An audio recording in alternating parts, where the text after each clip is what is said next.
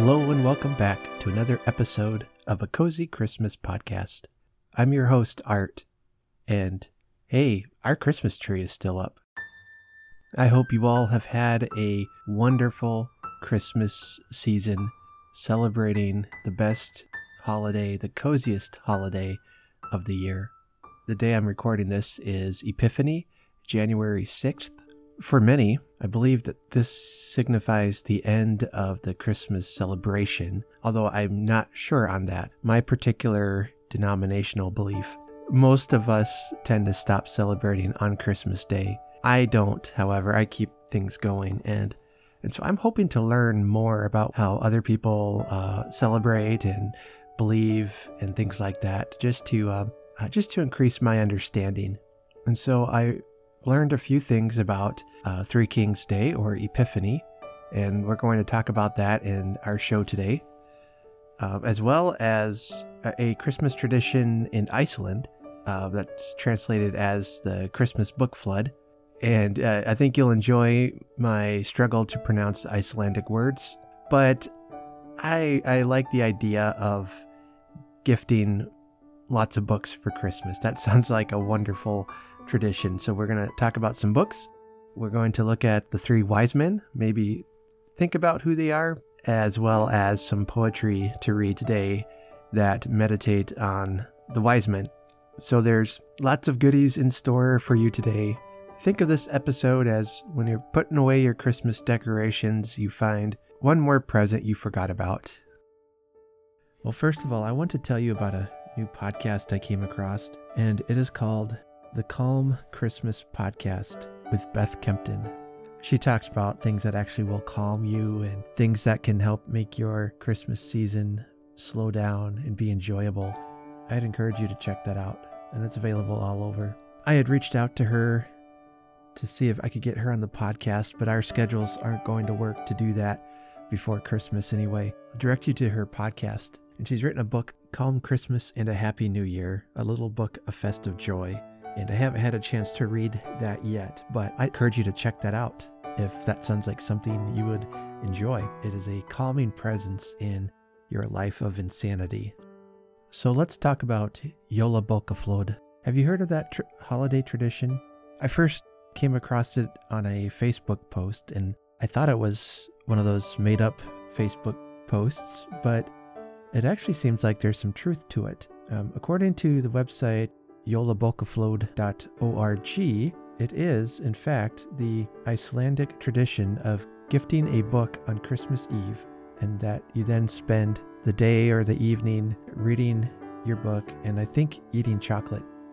It translates roughly into English as the Christmas Book Flood, and according to the website, this tradition began during World War II once Iceland had gained its independence, paper was one of the few commodities not rationed during the war, so Icelanders shared their love of books even more as other types of gifts were short supply. This increase in giving books as presents reinforced Iceland's culture as a nation of bookaholics.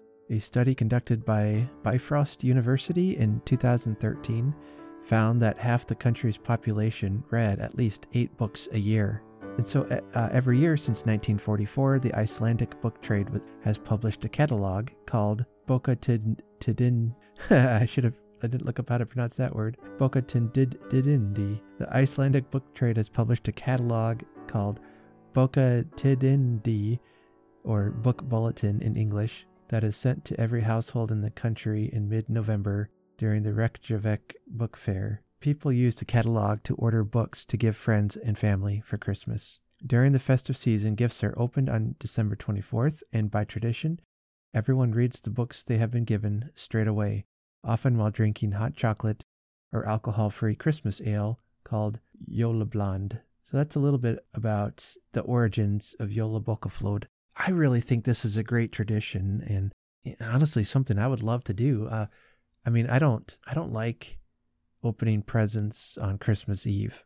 But wouldn't it be fun to give like one gift of a book if you're a book lover? You know, here's a book, here's some chocolate, here's some hot chocolate.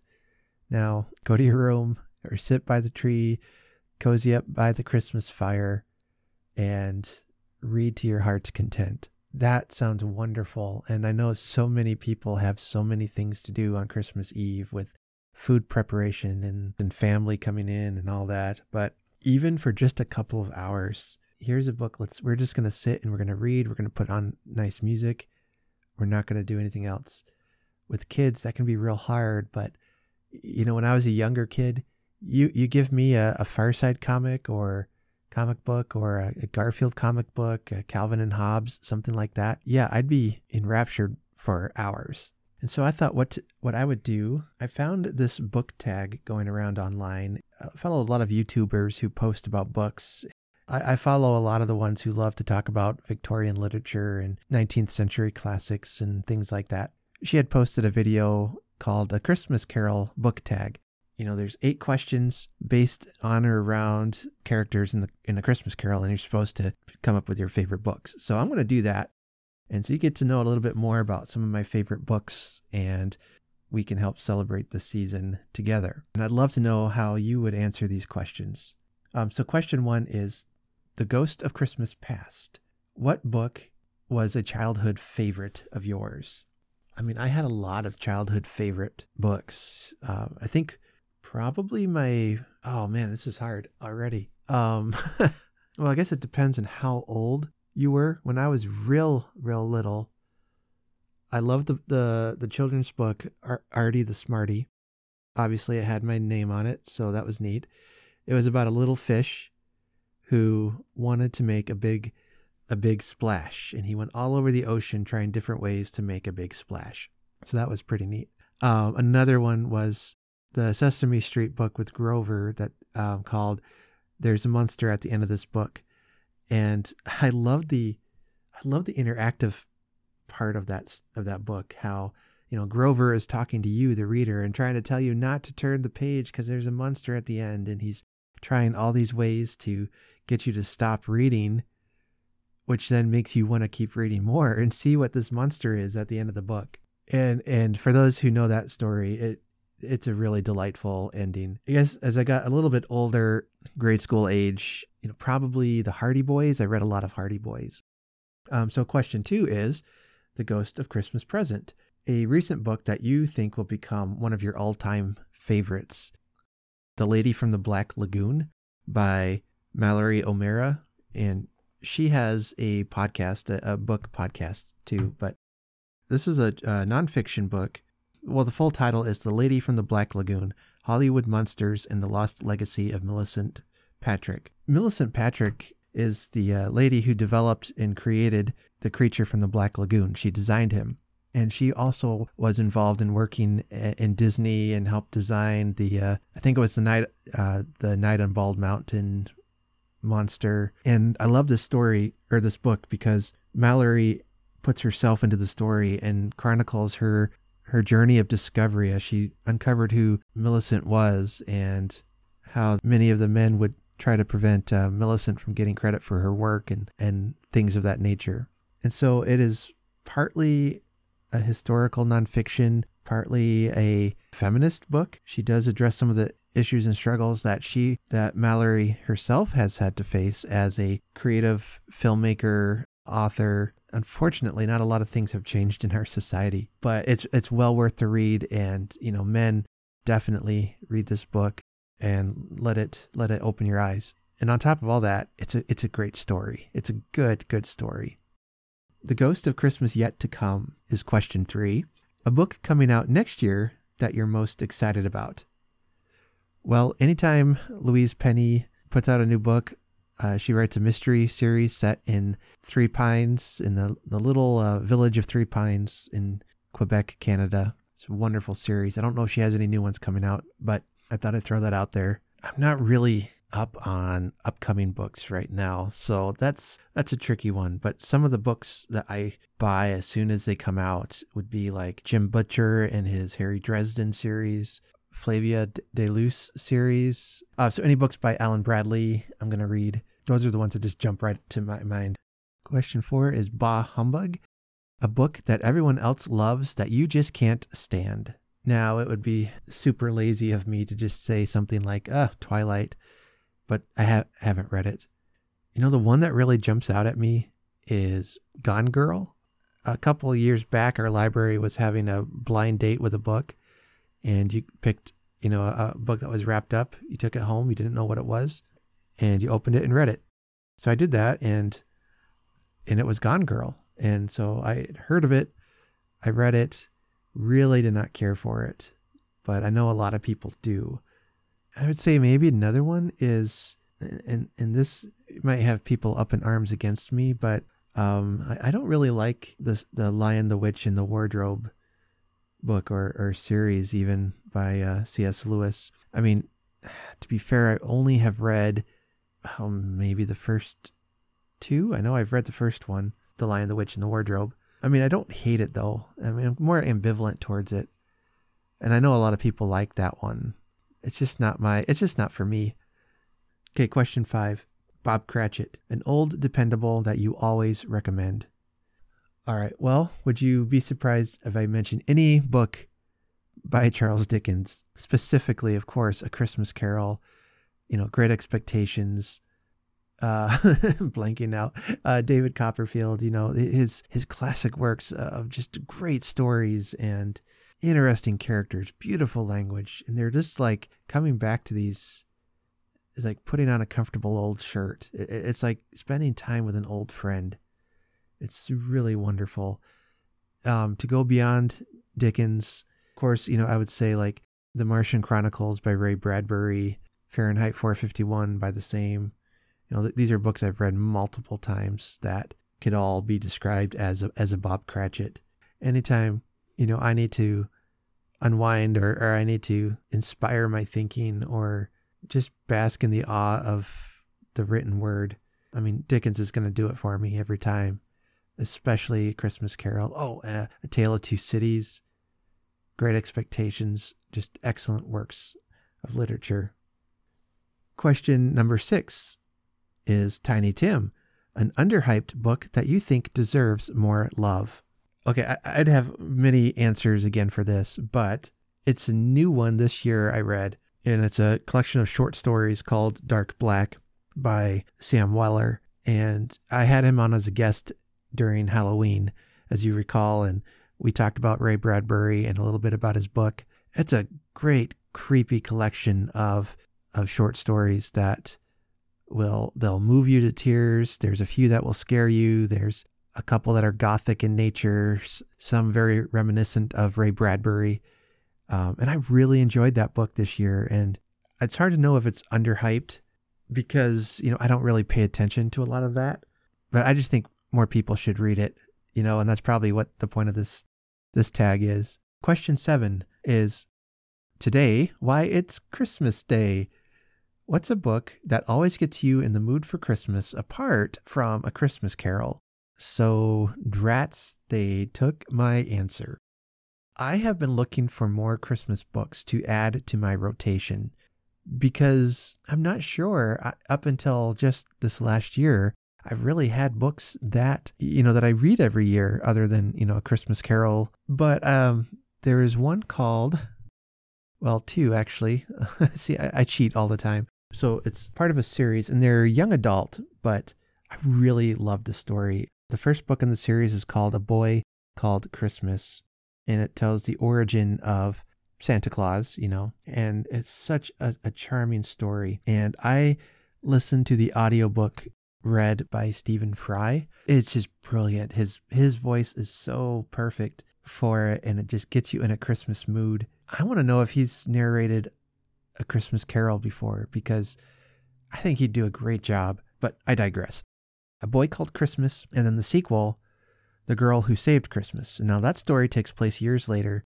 It's in Victorian England. Yep, Charles Dickens makes a cameo in the book. It follows a little girl who um, saves Christmas. And I really don't want to spoil any more than that. These books deal with grief, but they're so funny and so well written that as an adult, I read these and I loved them. And I read them aloud to Gracie, and she she enjoyed it. And in that story, the the girl is the main character.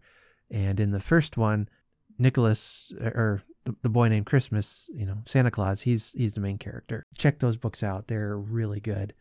Question 8. The Muppet Christmas Carol. What is your favorite film adaptation of a book? Again, we, it could be easy and go with uh, adaptations of A Christmas Carol, but my favorite film adaptation of a book is is the Lord of the Rings trilogy movies, especially the extended edition. This is probably sacrilege to some of you, but but I love the films better even than the books.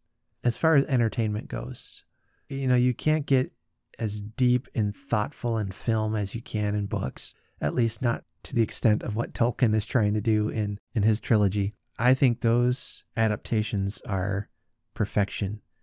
I mean, I don't have quite as deep of a love for Lord of the Rings that some do, so I'm more willing to accept some of the changes made, but I really like the changes that Peter Jackson made and how he adapted the book into the film and, and stayed faithful to what Tolkien's story was about. I remember thinking after watching the, the first uh, Fellowship of the Ring that this is exactly how I pictured things in my head uh, as I read. And, and, you know, these actors and these characters and their motivation and the things they do. Yeah, I, I just think, you know, that's the gold standard. And the perfect blend of practical effects with CGI, it still holds up today the phenomenal performances by the entire cast, but especially, you know, Andy Serkis. Ian McKellen's performance as Gandalf was perfection. Sean Astin as, you know, Samwise Gamgee. He he should have been nominated for an Oscar, especially in Return of the King. To me, that's that's my favorite film adaptation. And since I've been coming up with more than one answer for some, you know, I'd say another one would be the Gwyneth Paltrow version of Emma. And I really like the new version of Emma that came out this past year. It's maybe it's just the story of Emma I like so much, but um, those are two really good film versions of Emma. Oh, well, you might as well throw out Clueless also. That's a good adaptation of Emma. That one, you know, sets it in the modern day. Well, not modern anymore. That was, whoo, was that 30 years ago? Oh, man. Guys, I'm getting old. Anyway, back to the task at hand. That's that's the uh, Christmas Carol book tag. How would you answer some of those questions? Do you disagree with me? I can almost guarantee that somebody out there disagrees with me. In fact, I know who and probably can name them, but I won't. But that's fine. You know, that's all part of the fun. If you celebrate Jólabókaflóð, I hope you have an enjoyable time sitting and reading and celebrating Christmas the way a book nerd would celebrate it. And I hope for this year for Christmas, uh, may all your bookish dreams come true.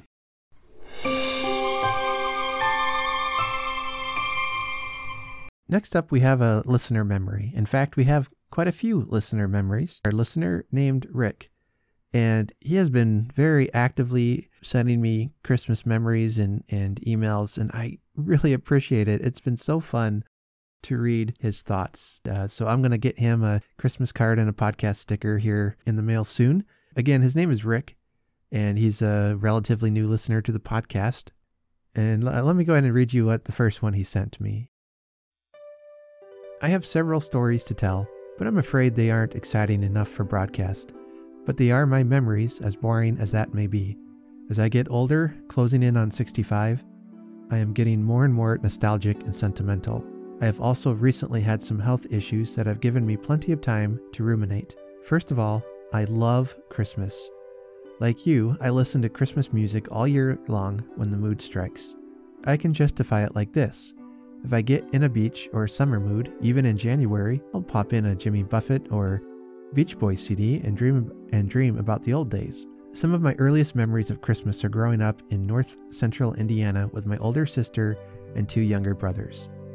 Every Christmas, we were able to pick out one big present to complement the usual socks and underwear we would get the Sears catalog out and spend months trying to decide what to wish for.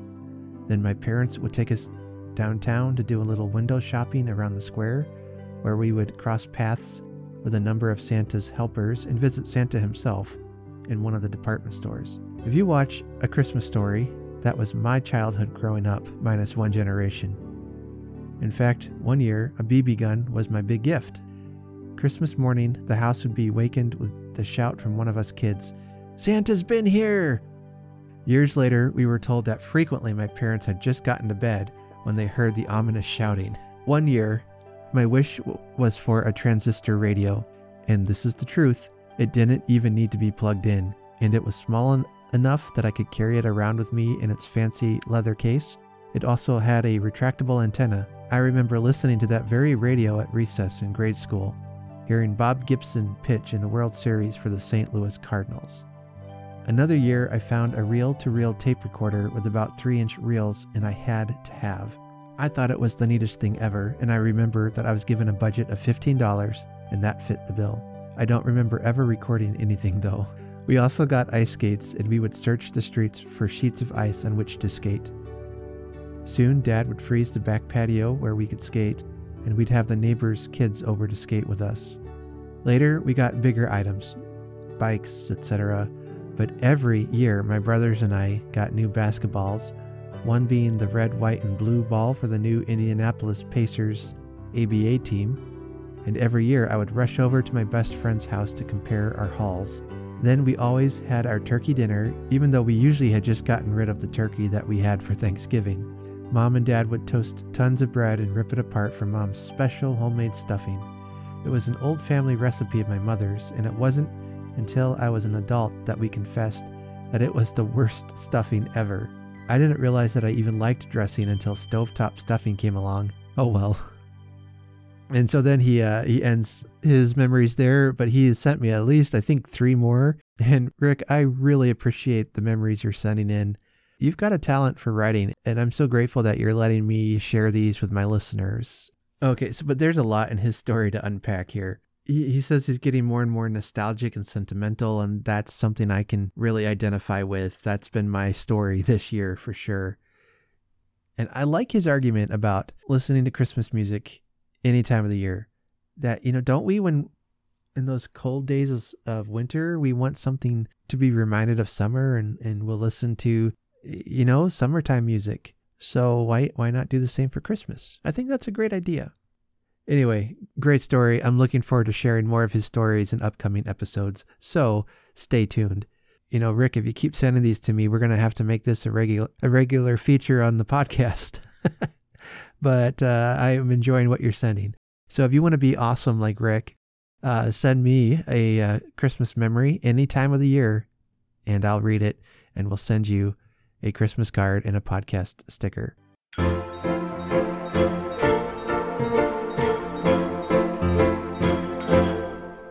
We'll now turn our attention to, to our, our story today, and I, I want us to consider the story of the three wise men, as mentioned uh, in Christian scriptures. The story of the wise men come from the Gospel of Matthew, chapter 2. I'm going to start there. It says, Now after Jesus was born in Bethlehem of Judea, in the days of Herod the king, behold, wise men from the east came to Jerusalem, saying, where is he who has been born King of the Jews? For we saw his star when it rose, and have come to worship him. When Herod the king heard this, he was troubled, and all Jerusalem with him. And assembling all the chief priests and scribes of the people, he inquired of them where the Christ was to be born. And they told him, In Bethlehem of Judea, for so it is written by the prophet, And you, O Bethlehem, in the land of Judah, are by no means least among the rulers of Judah, for from you shall come a ruler who will shepherd my people Israel. Then Herod summoned the wise men secretly and ascertained from them what time the star had appeared. And when he sent them to Bethlehem, saying, Go and search diligently for the child, and when you have found him, bring me word that I too may come and worship him. After listening to the king, they went on their way, and behold, the star that they had seen when it rose went before them until it came to rest over the place where the child was. When they saw the star, they rejoiced exceedingly with great joy. And going into the house, they saw the child with Mary his mother, and they fell down and worshipped him. Then, opening their treasures, they offered him gifts gold and frankincense and myrrh. And being warned in a dream not to return to Herod, they departed to their own country by another way. And that's the account of the wise men uh, as recorded in the Gospel of Matthew, chapter 2, verses 1 through 12. And there has been so much, so much uh, story and history and speculation about these people. And it's remarkable that it all comes from just a very small portion of Scripture. and we, we see, and I know some people like to debate this what, were there three wise men? Were there 12? Were there more or less? We don't have a number given to us in the Bible. We have to look towards uh, to uh, history to tell us. There are um, conflicting accounts of that. I, I personally believe that there were more than three, but that's not a hill I'm going to die on. So if you disagree with that, that's um, that's fine. I I won't hold it against you. So I was looking up a few things, and I mean, this is not going to be an in-depth study of of the wise men. Now, according to Wikipedia, it says this that the biblical magi, or uh, we refer to them as the wise men or the three kings, were distinguished foreigners in the Gospel of Matthew and Christian tradition. They are said to have visited Jesus after his birth, bearing gifts of gold, frankincense, and myrrh. They are regular figures in traditional accounts of the nativity celebrations of Christmas and are also an important part of Christian tradition. And it's interesting that such a small section of scripture has inspired such a major influence of how we celebrate in the the visual decorations of the holiday of Christmas. Um, you know, especially the star, uh, the Star of Bethlehem, and no, not the one in Christmas Chronicles too. That I don't even know what that was. I, I find the star interesting that they saw it in the sky, but then it led them. They followed it. It seems to move. So there's a lot of debate as to what that star was assuming we take scripture at its word. And, and, there's been a lot in the news lately about the Bethlehem or the Christmas star uh, that was the alignment of a couple of different planets, and that might have been it. You know, I, again, I don't know. It's we don't have a lot of specific detail, at least from what what I've read. I'm certainly open if you have things in Christian tradition or history that I'm unaware of, which is is probably considerable amount. Um, do feel free to share that with me. I'm like I said, I'm here to learn. I want to I want to learn more. According to, to tradition, uh, the wise men uh, have been known as Balthazar, Melchior, and Gaspar, or uh, also called Casper. And according to the Western tr- tradition, Balthazar is re- represented as a king of Arabia, or sometimes Ethiopia, Melchior as a king of Persia, and Gaspar as a king of India. I, I kind of like that because I, I, think that ties into what the wise men represent, as in Jesus was born not just to be uh, the Messiah of Israel, but also to be the Savior of the world. And so the world is represented in the wise men. Um, and then, according to the Britannica.com encyclopedia entry for for the wise men, it says there that Christian theological tradition has always stressed that Gentiles as well as Jews came to worship Jesus, an event celebrated in the Eastern Church at Christmas and in the West at Epiphany on January 6th.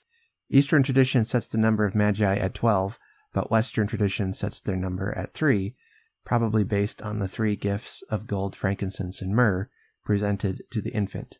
Um, so there are just a couple of things there to get your mind thinking about it and, you know, just to get maybe a discussion started on who these guys were and what other people have come to learn or what their church teaches about them. So if you have any uh, anything of interest to add to the discussion, you know, go ahead and leave a comment or send me a message and I'd love to talk to you about that. I want to read a poem about the three wise men. It's not very long. Uh, a couple of poems actually, and they're by uh, Cecil Frances Alexander. Cecil Frances Alexander was born in 1818 and she died in 1895.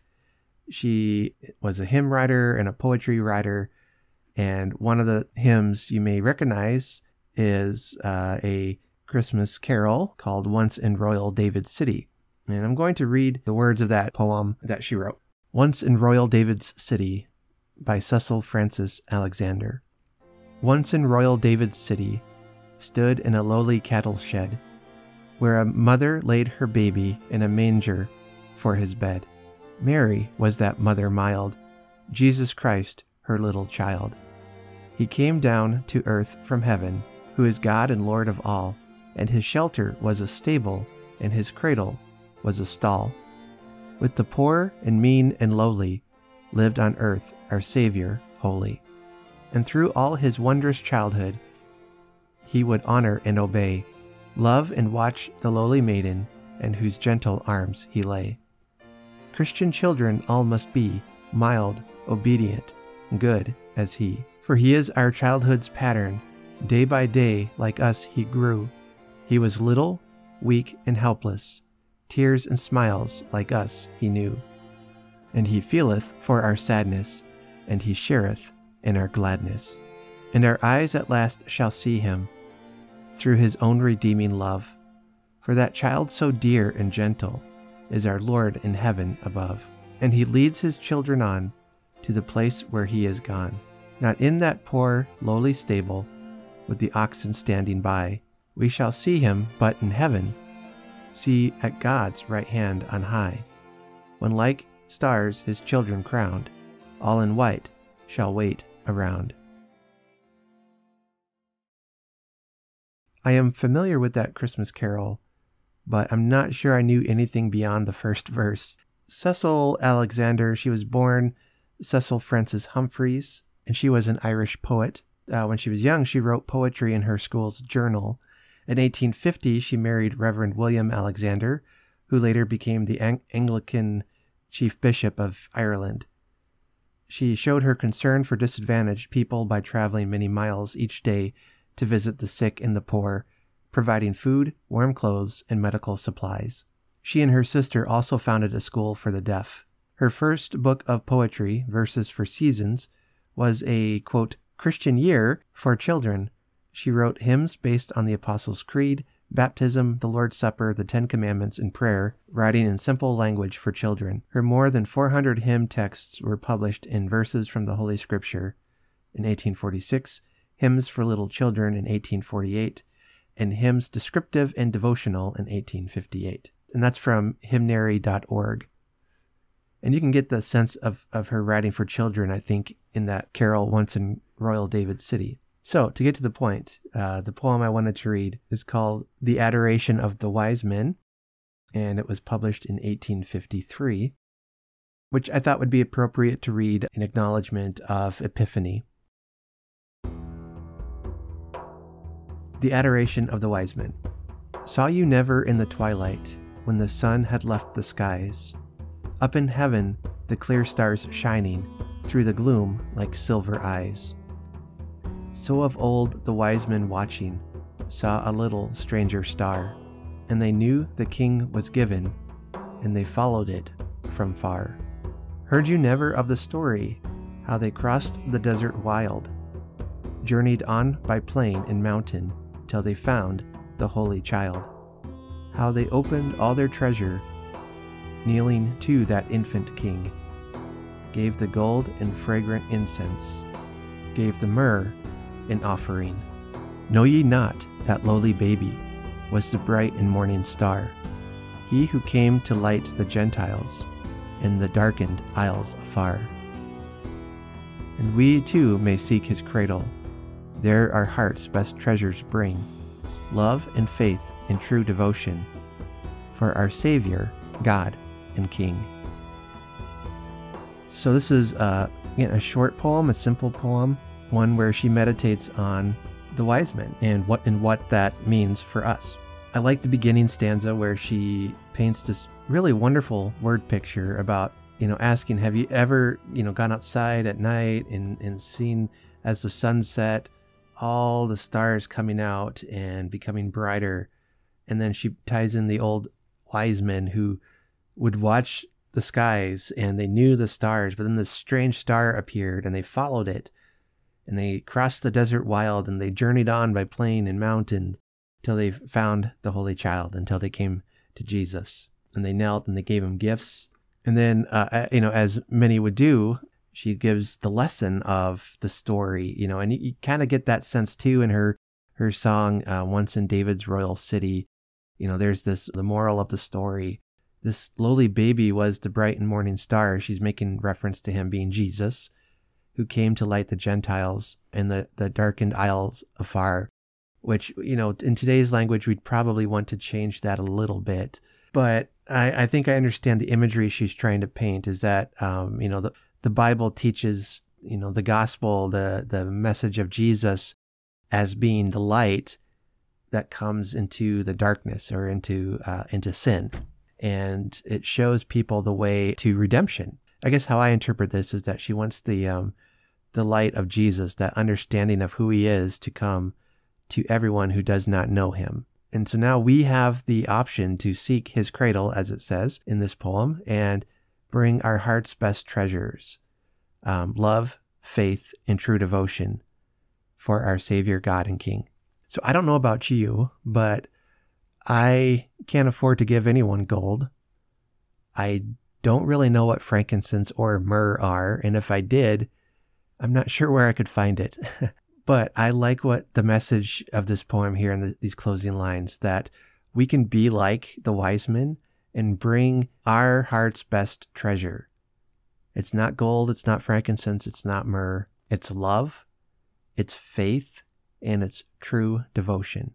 And we do it for our Savior, God, and King. And so, how do we do that? Well, you know, we need to show each other love.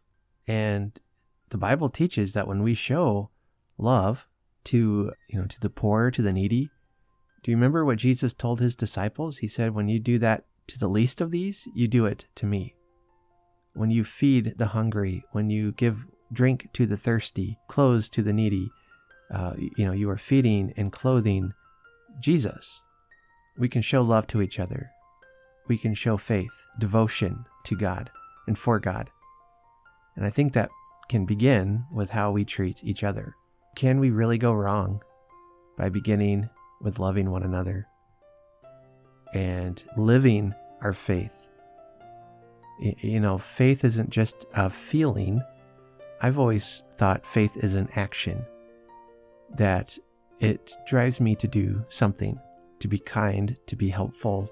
Well, this isn't supposed to be turning into a sermon, but you know, I'm I'm just trying to reflect on this past year here and all the pain and suffering our nation and, and our world has gone through.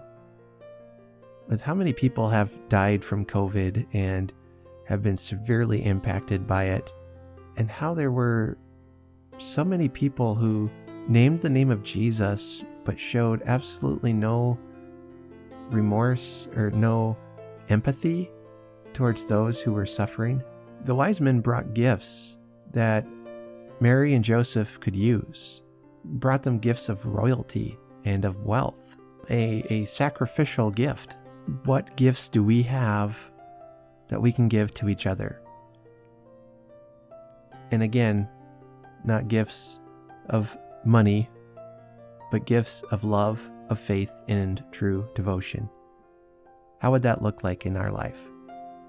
I, as I've said before, I think we can have a, a profound impact and a profound change in our world if we show kindness and empathy and love. Those are my Christmas thoughts.